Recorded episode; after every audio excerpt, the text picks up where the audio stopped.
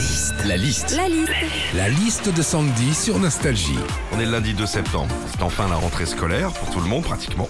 12 millions d'élèves, c'est toujours un moment particulier. Qu'est-ce qu'on vit quand c'est la rentrée des classes Des deux côtés de la balance, voici Sandy. Quand c'est la rentrée des classes pour tes enfants en général, faut te préparer à passer la journée à pleurer. Ah Bah oui, le matin tu pleures quand tu les laisses à la grille de l'école et le soir tu pleures quand ils rentrent à la maison avec leurs 50 papiers administratifs à remplir. J'avais oublié ça. Ah oui, tu vas y avoir droit.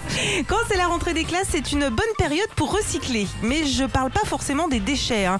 Par exemple, sur les chaînes info, ils recyclent des reportages sur la journée type d'un enfant le jour de la rentrée. Attention, ce recyclage-là, c'est ni poubelle verte ni poubelle jaune. Pourtant, c'est périmé depuis longtemps, mais on garde au frais au cas où. hein.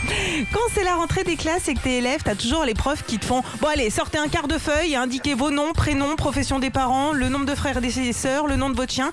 Moi, je te le dis, Philippe, hein, si j'étais encore élève, je leur dirais Eh, on est en 2019, hein, si vous voulez apprendre à me connaître, vous allez sur Facebook. hein. Enfin, quand c'est la rentrée des classes et que t'es ado ou enfant, t'as toujours le prof qui appelle les élèves de sa classe un par un. Marion Lecomte, Audran Le Guédet, Frédéric Guillot. T'as l'impression que c'est Didier Deschamps qui dévoile sa liste des 23. Nostalgie. Retrouvez Philippe et Sandy, 6h, 9h sur Nostalgie.